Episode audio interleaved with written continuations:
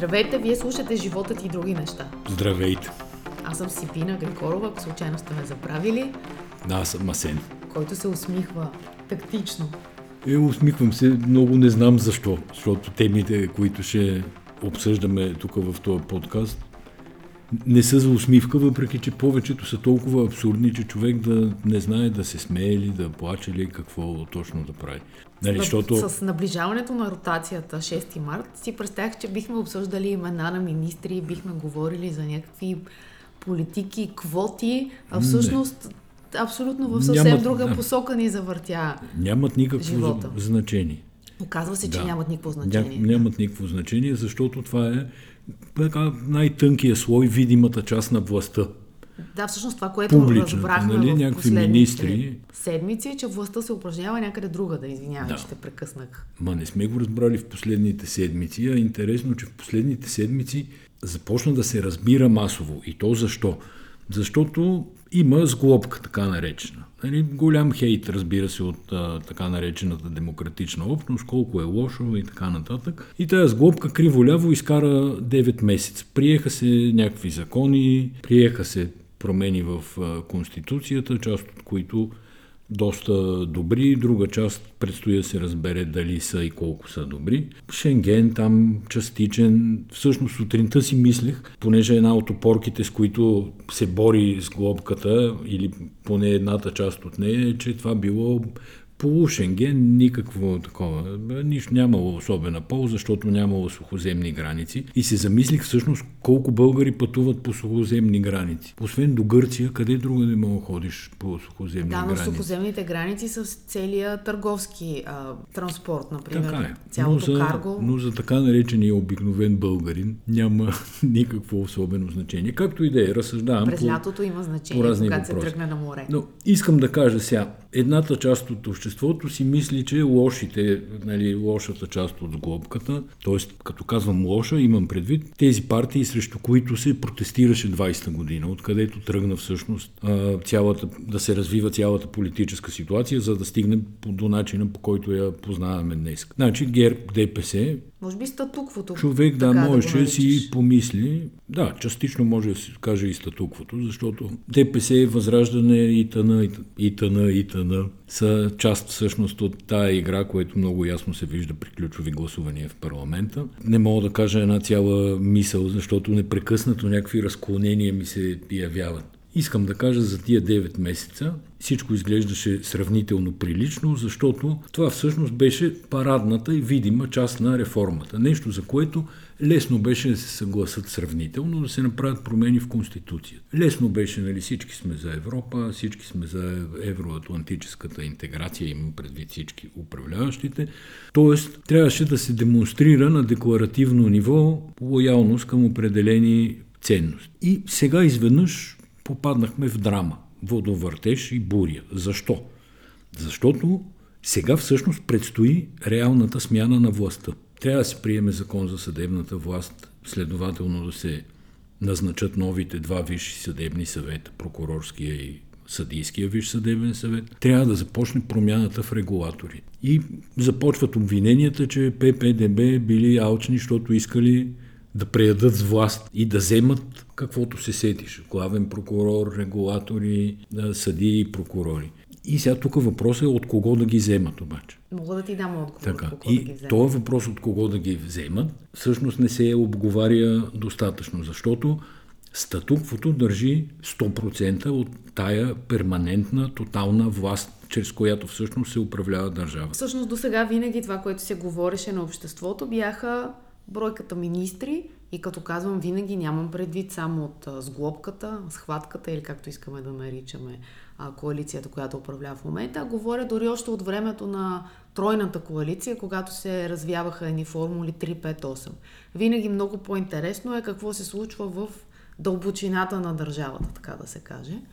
И дълбочината на държавата от една страна са службите, от друга страна са това, на което Бойко, казва, Бойко Борисов казва регулатори, като всъщност те далеч не са само регулатори. И всъщност властта в държавата е там, защото другата е мандатна, много често се стига до предсрочни избори и говорим за някакви цикли от по месеци, даже по-малко от години. А в същото време в тази по-невидима власт там има мандати, които продължават 7 години, да кажем. И има които органи... после, като не изберат като не, като не изберат нови членове, тия мандати някакси си продължават. Иван Както е Иванов в Кевър за, да, е изкара сумата и време. КЗК, там майката на депутата Ненков, да, също изкара сумата и време. Но аз, когато започвахме подкаста, всъщност казах, че има нали, такъв паралелен сюжет, който пречи за това да се говори за властта и за министрите. И всъщност това е всичко, което се развива около съдебната власт и което тръгна от убийството на Мартин Божанов, нотариуса.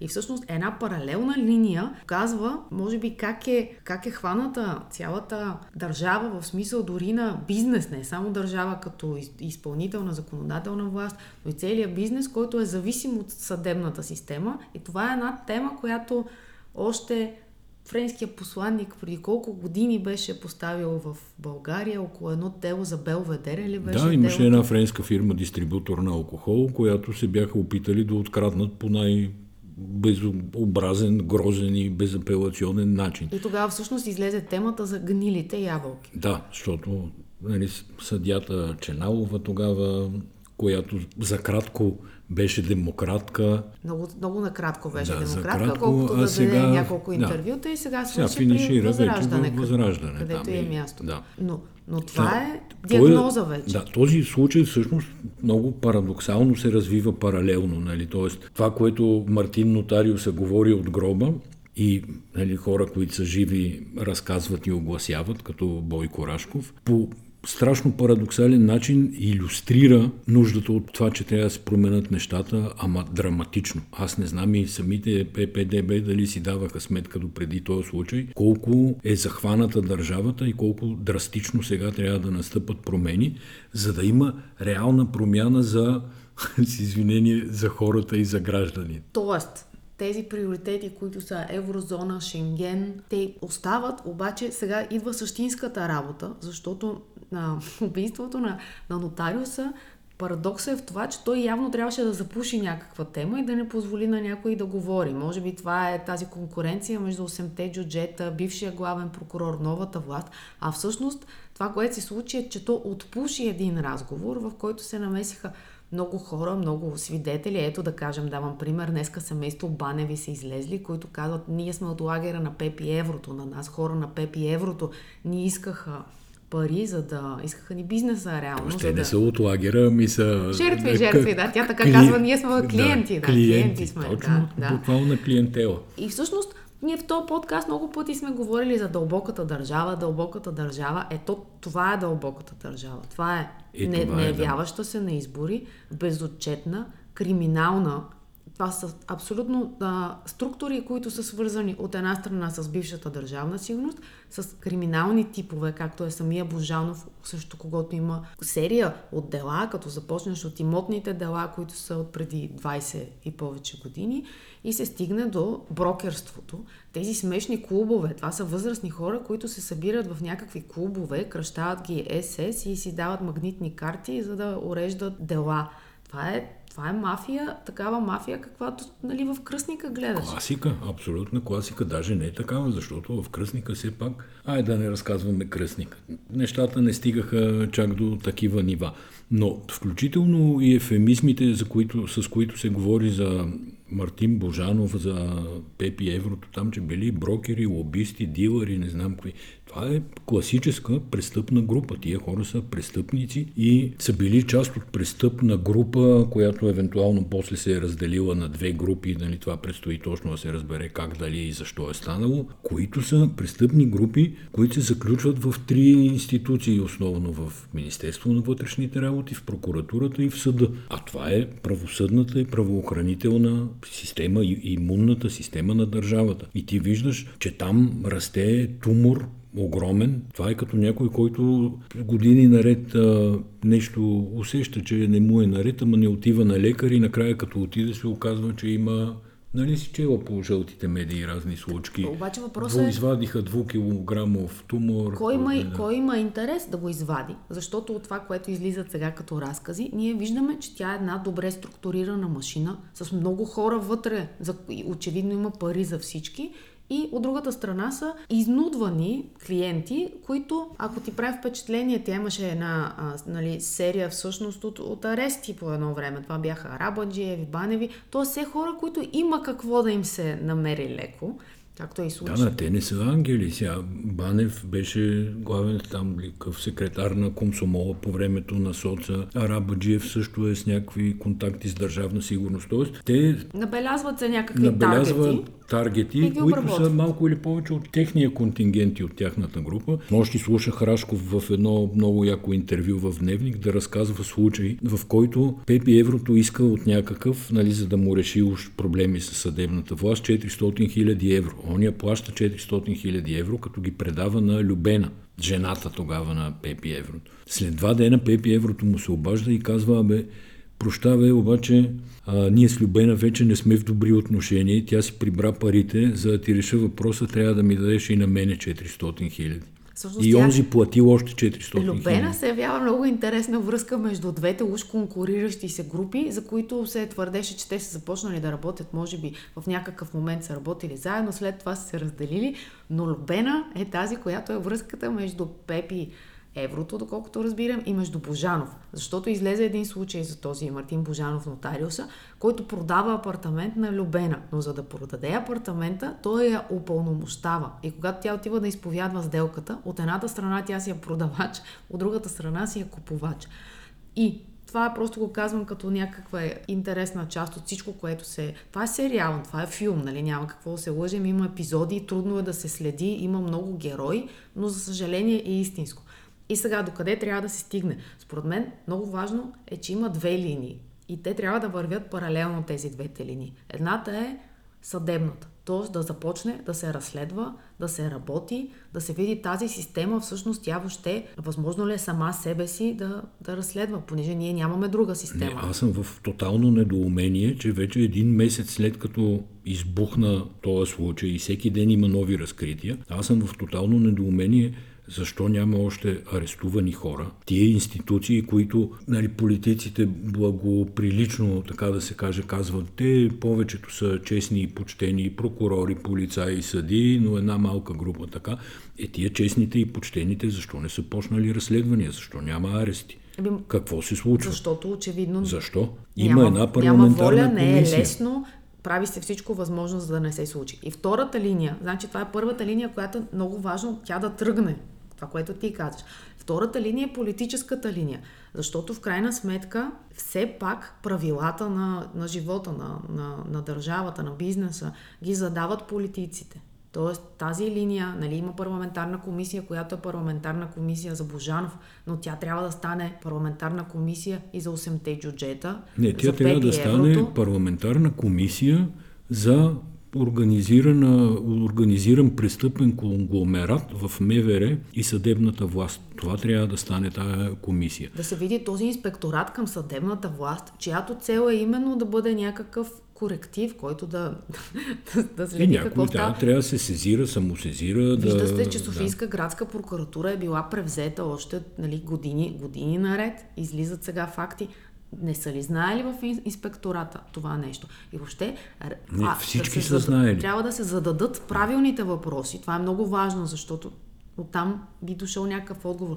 Да се зададат правилните въпроси на правилните хора. И, и пак казвам, тези две линии трябва да вървят не едната, политическата да измести другата и да си остане само както си е било. Защото, нали, 8-те джуджета ние го преживяхме някакси вече този скандал. Ние не сме го преживели. Преживяха го с извинение големите медии преживяха го и политиците, затвориха си очите. Скандалът е все така огромен и това, което сега виждаме от, нали, от другата страна, от към така наречения нотариус, само показва а, и засилва още всичките, целият хорър, който около 8-те джуджета видяхме. Нали, човек с на системи на хемодиализа, го карат да откачат му системите и го карат да подписва в правителствена болница. В правителствена болница, да. Това наистина е отдеве нещо. Ти ме пита за Франсис Форд Копола дали е жив. Жив е, ма някой трябва да му напише сценарий, ще се фанат за главата в Холивуд. Такова нещо не мога ти го роди, нали, тук нощно време седа и гледам някакви криминални сериали.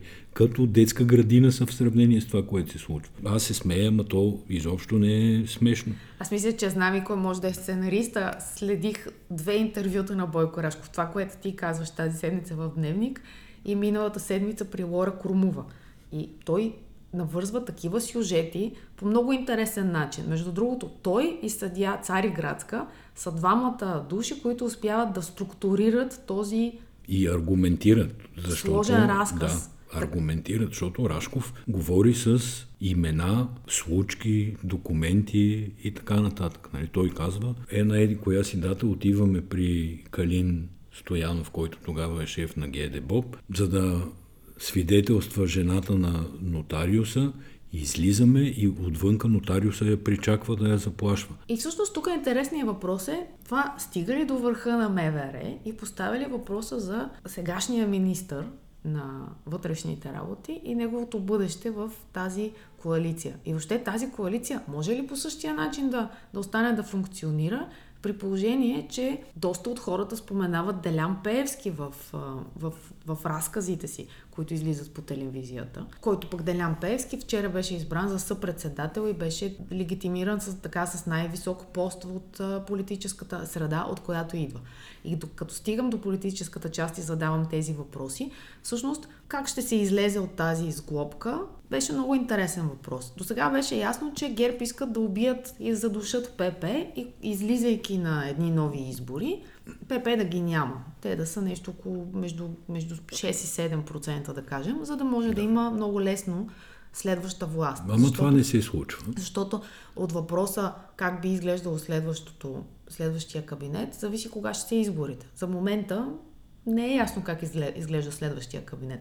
Сега обаче с, с убийството на Божанов, започването на много хора да говорят и най-вече това, че обществото вече може да си представи една картина много нелицеприятна Дали? за, за България. Дали си представи? Според мен това отлага, отлага вероятността ПП да бъдат толкова лесно стопени и плана на Борисов да се случи толкова толкова леко на Борисов и на Сега, Това ще светне страшно много червени лампи у нашите евроатлантически партньори. Защото каквото и да са знаели и да са подозирали в момента, това е като граф, графити изписани на стена с ярко червена боя. Става притеснително от гледна точка на това, че дори България е извадена от там наблюдението за правосъдие на Европейския съюз и Европейската комисия. Нали, не, си, не се напрягам да си спомням точните наименования. Мониторинга върху да, да. механизма. Това ще светне страшно много лампи. После пак нещата се движат на два слоя. Тънкия слой и политическия слой, където имаме меморандум на ППДБ, който буквално натисна червения бутон, тъй като ГЕРБ и ДПС не желаяха да преговарят до момента за сглобката и очевидно разчитаха на, на някаква бърз рейд в последната секунда преди ротацията, за да постигнат там каквито цели са си поставили. Но с меморандума е малко като димка в а, лисича барлога. Извадиха ги навънка и започнаха едни преговори по този меморандум. Али имаше първоначален Може шок. да обясним какво е меморандума? Меморандума е един документ от 8 страници, който продължаваме промяната и демократична България дават на ГЕРБ и в който се казва няколко интересни неща. Едното е, че няма да може да се разчита вече на плаващи мнозинства. Пример за плаващо мнозинство, да кажем е избора на строител на новите ядрени мощности за АЕЦ Козлодой, което стана тази седмица да. с гласовете на има такъв народ. И договорка а, с ГЕРБ за да мине един строител. Всъщност, то е, един е класиран. Да, да няма, идеята, да не може да не се допусне... Козлодо и нови мощности да преговаря с повече от един строител. Което Точно при сделка за 30 милиарда е малко, да не кажа престъпно, но много не е в полза на обществото, така да кажем. Второто нещо беше да се, преди да се прави, когато се назначават кадри, преди да се прави проверка за професионализма да се прави морална проверка. Това би го, би го нарекла случая Националната здравноосигурителна каса, когато стана един скандал за подизпълнителя, който искаха гербата, а подизпълнителя, за подуправителя, за подуправителя, който искаха да назначат герб в резултат на което стана голям скандал, пак се разклати Където също се, той, те го се, избраха с плаващо мнозинство. Се, да, точно да. така. И се наложи всъщност да се направи сделка, да подаде оставка и настоящия, чакай, че внимавам в думата, управител. Да, на и те пакетно да се едно, да, да, да, се, да се оттеглят. Да кажем какво е плаващи мнозинства, да не би някой да не е разбрал. Значи имаш парламент от 240, в момента имаш а, не коалиция между ГЕРБ, които са 69 човека, и продължаваме промяната, които са 63, с подкрепата на Движението за права и свободи по определени теми. Отстрани имаш така наречената опозиция. БСП, Възраждане има такъв народ. Нормално едно управляващо мнозинство гласува солидарно по повечето теми. Когато обаче ГЕРБ искат да прокарат нещо, с което техните некоалиционни партньори ППДБ не са съгласни, те прибягват до гласовете на БСП, Възраждане и ИТН. Заедно по-отделно в различни конфигурации. Това е плаващо мнозинство. Това не е установеното в конкретния мандат и с конкретната управленска формула мнозинство, а е нещо трето и различно, затова се наричат в политическата практика това нещо плаващи мнозинства. Просто обяснявам за яснота. И следващия интересен момент от меморандума беше да не се излъчват ярки политически фигури за позициите на регулаторите, агенциите и останалите назначения. Това Което е отговор на... Полуката. Да, да това е... Насова, нали така? Да, поправката Десислава Атанасова, да я наречеме най-общо казано. Тъй като Десислава Атанасова, без голямо значение какво точно се мисли за нейните професионални качества, тя беше така нареченото острие на ГЕРБ. Тоест след Борисов може би една от двете-трите най-силни фигури на партията. И тя беше настанена в Конституционния съд за 7 до 9 години, в зависимост от решението. А, сега си давам сметка, че каквото и да кажа, трябва да продължа да говоря. Нали? А като кажеш Десислава Атанасова назначена за 9 години, и веднага втората мисъл в главата, да бе, ма те оспорваха 9-те години, значи ще има решение на Конституционния съд за 7. Да може да са 7. Да. И по същия начин нотариуса от страни се навързват грознове от някакви линии. Да, преди малко показвах на Сен са направили едни хора, които се занимават с а, тролове и, и въобще манипулация на общественото мнение. Те са направили една много интересна карта, в която това е точно мапинг на българския интернет, групи и начини за влия... на влияние на обществено мнение. Та, този мапинг представлява едни, как да, как да го нарека всъщност, това е, са точки, мрежа, връзки, които са, които, свързват точките. Които са свързани, да горе-долу и, и нашата картина в момента а, е такава. Да, всичкото това се случва на фона на, на огромна огромен балон от а, трактовки. В смисъл всеки ден излизат по телевизията едни хора и обясняват какво се, какво се е случило. Например, излиза някакъв журналист, който е поканен в а, ролята си на анализатор и казва меморандума на ППДБ показва прияждане с власт ли беше израза. Да. Между другото, същия израз употреби Бойко Борисов. Да. Но то много... Това са така наречените опорки, които има огромна мрежа от сайтове, интернет, тролове, там, фейсбук профили и подобни.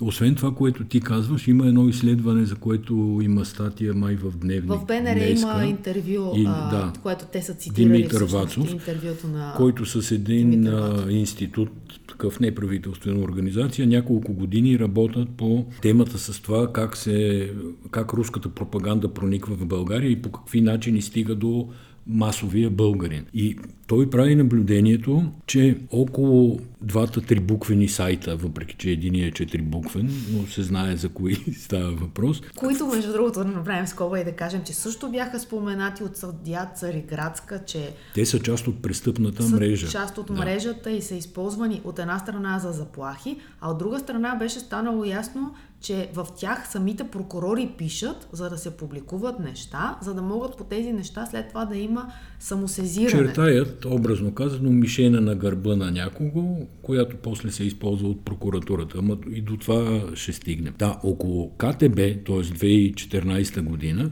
около тия два сайта, според това изследване, се появяват 400 сайта гъби. Това са роботизирани машини. На мен които... това не ми се струва много. Аз мисля, че мащаба е доста по-голям, но 400 наистина си е число. Те са установили 400 тогава. Тия сайтове пишат, препечатват, преформулират и създават линкове, които после от много наброй повече профили, фейсбук групи, администратори на фейсбук групи, стигат до огромно количество хора. Ама това, това знаеш ли какво друго правят? Те успяват да вдигнат по този начин и сайта Майка, ако го, назнач... ако го наречем трибуквения сайт Майка, който захранва, те с цитиране и с линкове към него и успяват да, да го вдигнат, така че той наистина да излиза достатъчно добре вече горе това и вече, алгоритмите да го хванат. Това е по линия на оптимизацията, няма особено но, но значение по Тези по сайтове повода, са и най-четените. Те, има причина за това. Така. И сега,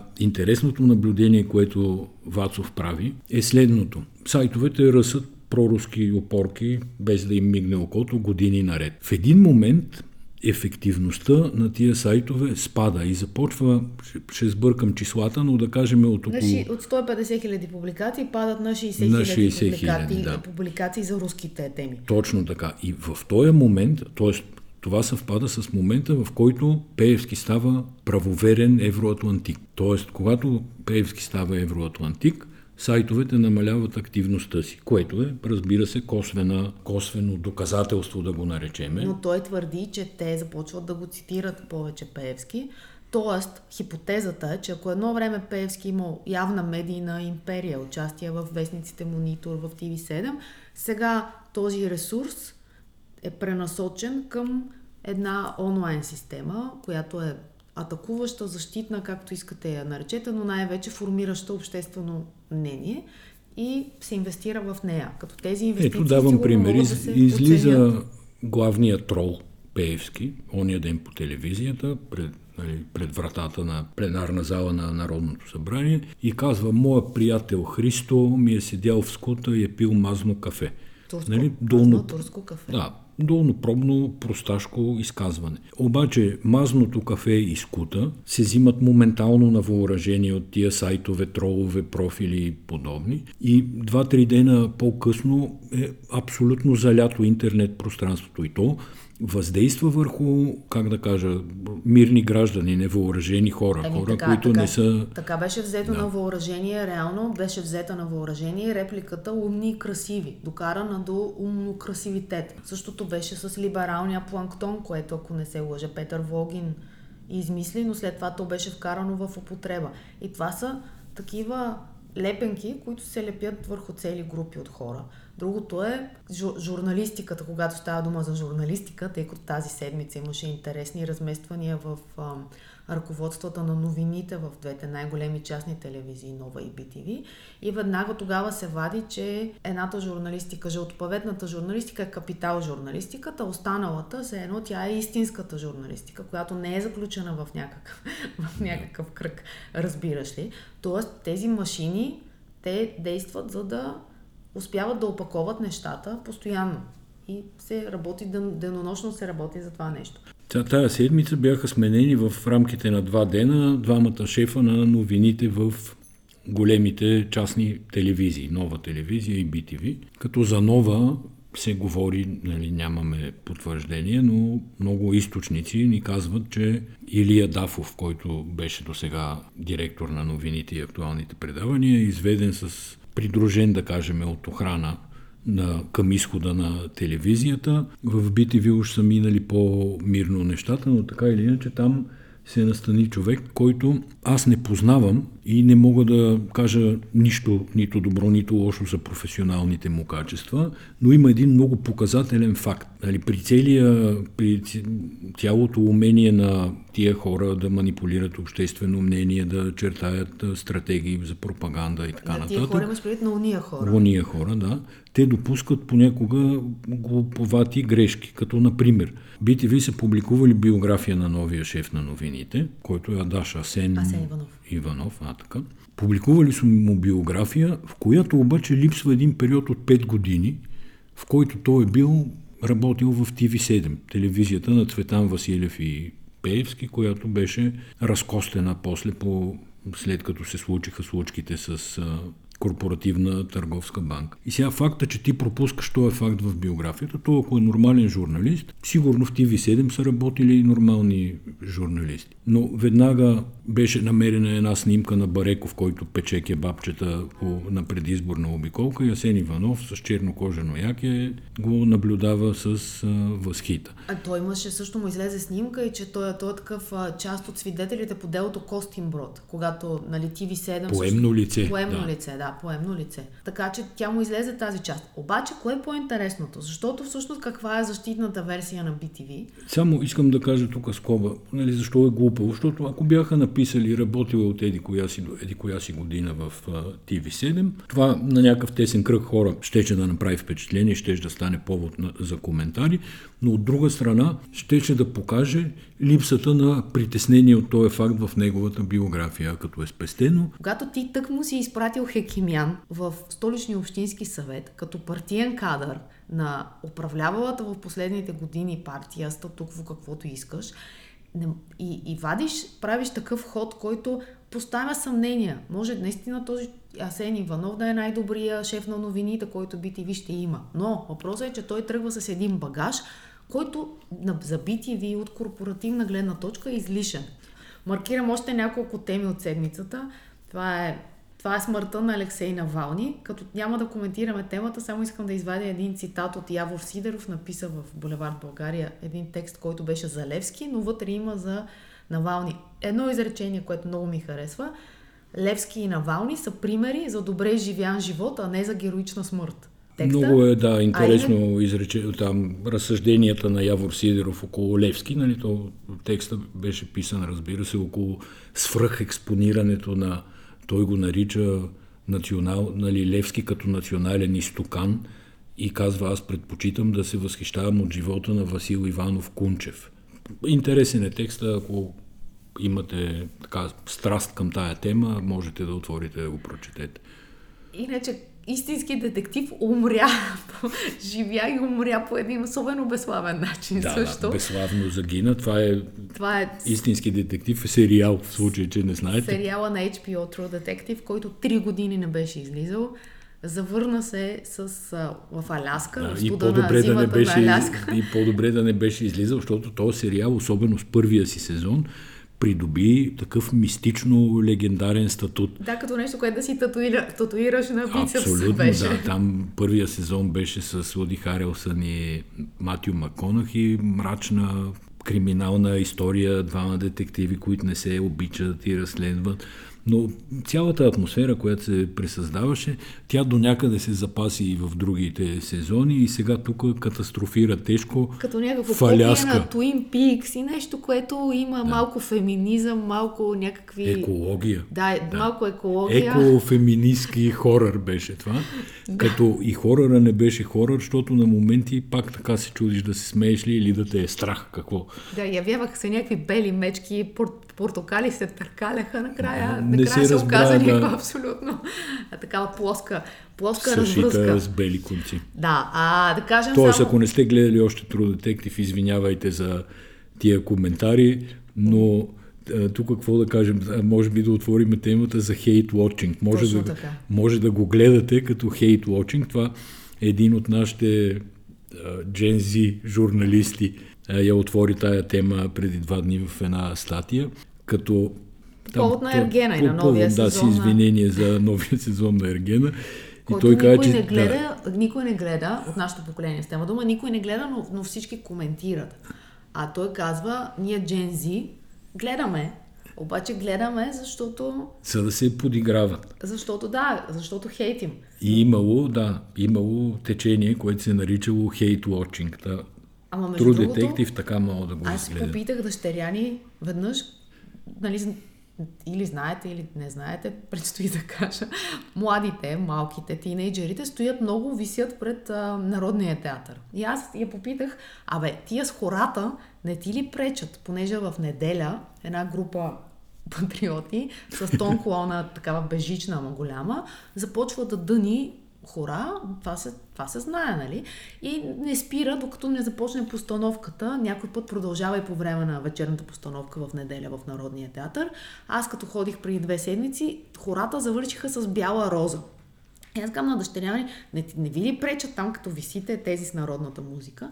И тя ми отговаря, виж сега, те са толкова нелепи и толкова са, толкова са смешни, че понякога и ние се включваме на майтап. Не говориш с нейната компания, ама младите там, понякога и те се включват на майтап. Тоест, има един тренд сред а, тинейджерите и въобще в Gen Z да правят неща, които те осъзнават, че са, че са нелепи и че са смешни, за да ги подиграват. Тоест ти гледаш, за да, за да мразиш хейт. В случая, хейт, хейт watching. Споменах Народния театър току-що. Аз гледах постановката Моби Дик. Не бях със съвсем, така че той в случая ще замълчи малко. Става дума за а, режисьора Диана Добрева, която винаги прави много визуално красиви неща. В случая визуалното така е взело над мощия, даже на театралното. На моменти имаш чувството, че си на кино. Отново сценария на Александър Секулов. И аз силно го препоръчвам. Много ме е яд, че в България няма не е разпространена театралната критика, за да не влизам в, нали, в ролята и на, и на театрален критик. Много исках да прочета нещо, което да препоръчам. Не намерих, може би не съм аз достатъчно добре а, търсила. Има много символи, много образи в този, а, в този текст самия в оригинала. Отделно Диана Добрева задава много силна роля на жените, малко като в True Detective, обаче в по-добър вариант. Оригиналният роман, там са мъжете, които са на кораба, преследват а, големия бял кит и така нататък, докато тук в тази постановка жените, които а, чакат мъжете, имат много по-голяма роля. Самите актриси, може би, бяха и по-силните актриси в сравнение с а, актьорите, да но не ми се разсърди някой. И това също... имат по три пистолета актьори, бе. Някой имат Как жените пистолета. по-силни? Да, да. Да, това е темата с а, Христо Шопов, Да. обаче да не я започваме. Аз препоръчвам да се гледа и бих се радвала да, ако някой е чел нещо а, по, по, като критика, да каже. Иначе това, което ни предстои с Асен е да отидем след малко на изложбата на Любен Зидаров. Тя от 13 февруари до 3 март всъщност. а, Ма ти нещо културен афиш. да, да, тук чета Да. културен афиш. Изложбата се казва Ателието на Любен Зидаров. А, и какво? Да кажем, може би и за Бари, където се озовахме най-ненадейно с има удобен полет от София до Бари. И попадайки в Бари, Отидохме на изложба. Къде, къде? Отидохме на изложба. на Елият Руит, фотограф, Между другото, това е фотограф. Попаднахме, защото видяхме на, как се казва там в Бари, е, крайбрежната улица. Има е- една страхотна сграда, която се казва Театър Маргарита. Видяхме, че има изложба. Влязахме да видим какво е. Тоест не сме тръгнали от София за Бари на изложба, а просто така се случи и решихме да глътнем малко култура. И сега, за да се сетите кой е този фотограф, ще ви кажем само една снимка, която е, според мен, е негова такава сигничър а, снимка. И това е 50-те години, Хрущов всъщност И Никсън. и Никсън. 59-та е снимката и те са застанали, Хрущов е ограден от много хора и Никсън го сочи с пръст, така че показалеца на Никсън е в ревера на Хрущов, който гледа подвежди.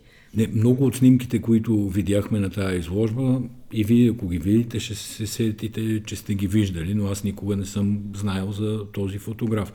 Той има интересна история. Родителите му са руснаци, емигрирали след там а, Великата Октомврийска революция, живяли в Италия, живяли в...